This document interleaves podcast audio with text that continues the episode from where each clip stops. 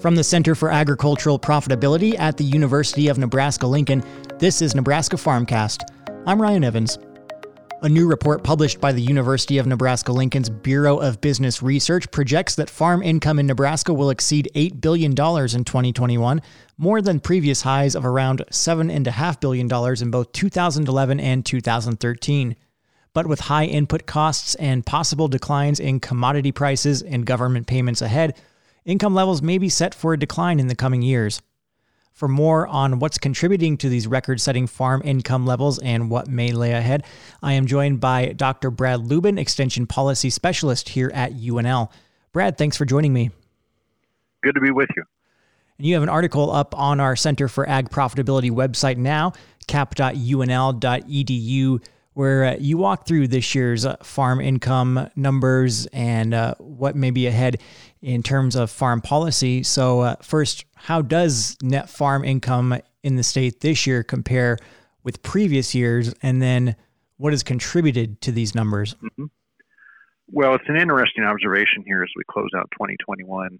With a projected farm income for Nebraska for the year in excess of $8 billion, we're setting record levels. And as referenced, uh, this surpasses the previous record set in 2011 and 2013. Uh, mind you, we are talking in nominal terms. In real terms, 11 and 13 still um, uh, still would rank higher uh, modestly, but but regardless, uh, whether it's nominal or whether it's real, farm income levels in 2021 for Nebraska look very very strong, and that's really a growth of and a recovery in markets from the lows of the COVID pandemic. Uh, plus the continued government payments that started uh, really with trade assistance payments back in 18 and 19 became dramatic levels, uh, uh, unprecedented levels of government assistance in the midst of the COVID pandemic, uh, including assistance, direct assistance to ag producers. Some of that has rolled over into 2021.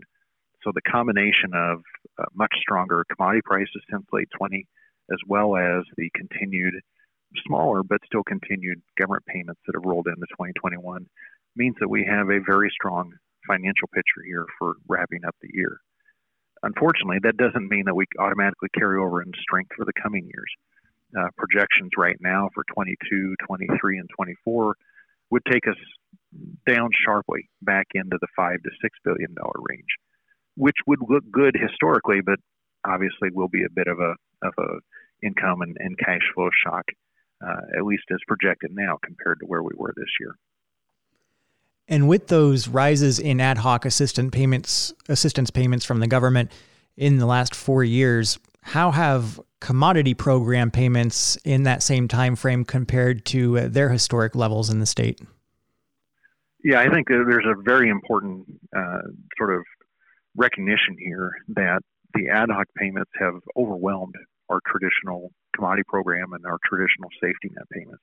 If we look at farm payments in general, uh, we averaged uh, around uh, uh 400 or, or, rather 600 million plus in commodity program payments uh, in 16 or in 15, 16, and 17, sort of the, the lows of the recent farm income trough.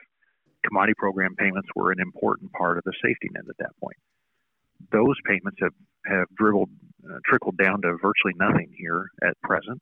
With high prices, we don't expect commodity program payments to pay much of anything.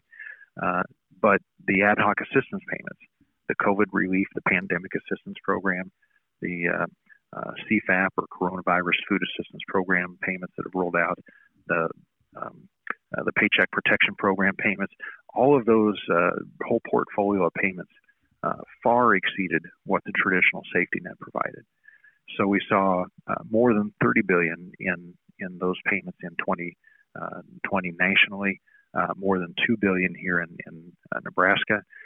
We in in 2020 we see still 800 million plus here in 2021.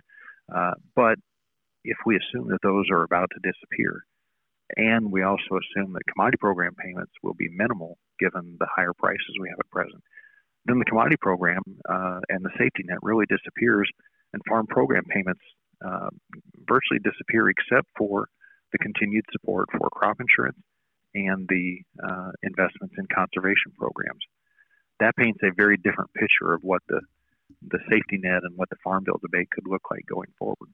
What are you watching in the debate here uh, going forward, and what could the future of that look like? Well, I, I think we're we're looking at a farm bill debate that's due to begin sometime in 2022. It's due in late 2023 if it gets done on time. Uh, but typically, debate and at least uh, hearings and other observations and, and discussions begin here in earnest uh, here in likely in the coming year. Uh, as we bring that debate forward, we'll be looking at traditional commodity program decisions, such as maintaining the status quo versus proposed reforms to the program and the broader safety net, including crop insurance. And we'll also be looking at other priorities like conservation and equity and socially disadvantaged producers and food assistance and rural development broadband programs, et cetera, et cetera, uh, et cetera. If I look at commodity programs and specifically at the safety net, we could sort of go into this and say, well, the projected spending on commodity programs is is whittled down to virtually nothing.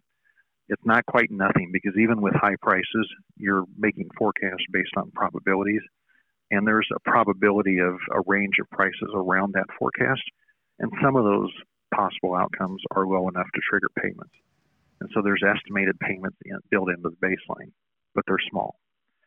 If you project those payments going forward, there's not a very big budget for commodity programs going forward that arguably means, well, there's not much support to be had there, and thus there might be a push to try and change it. On the other hand, there's not much money in it, and you can't change it into anything. Uh, you don't have enough money to really change it effectively. So there's a strong possibility that the status quo is maintained for safety net programs, commodity programs, uh, because that's really all that's capable of being funded given the baseline that exists.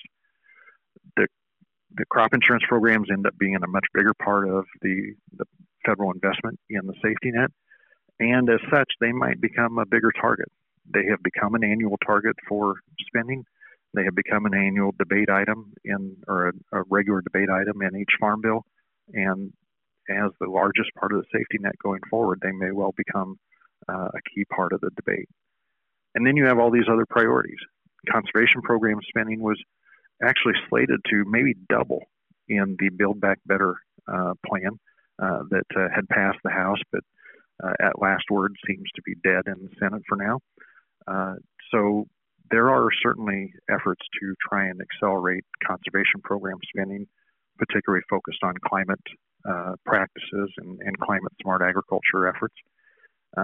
if there's not a major bill to put that in separately, it becomes something to fight over in the Farm Bill debate, as well as uh, some of the uh, provisions for debt relief or other financial support for socially disadvantaged and, and uh, traditionally underserved producer audiences. All of those represent other priorities, and they all compete for funding and they all compete for attention, uh, and they'll challenge uh, the development of the next Farm Bill. All right. Dr. Brad Lubben, Extension Policy Specialist here at UNL. He's written a new article on our Center for Ag Profitability website about what we've been discussing here on uh, this episode today. And you can find that on our website at cap.unl.edu. We also have a link in the podcast description. And uh, the article also includes a link to uh, the Bureau of Business Research report, Business in Nebraska, where you can read on farm income projections in 2021. Brad, thanks for your time. Thank you. Nebraska Farmcast is a production of the Center for Agricultural Profitability at the University of Nebraska Lincoln. For the latest research based information and education resources to manage your farm or ranch operation, visit our website at cap.unl.edu. That's cap.unl.edu.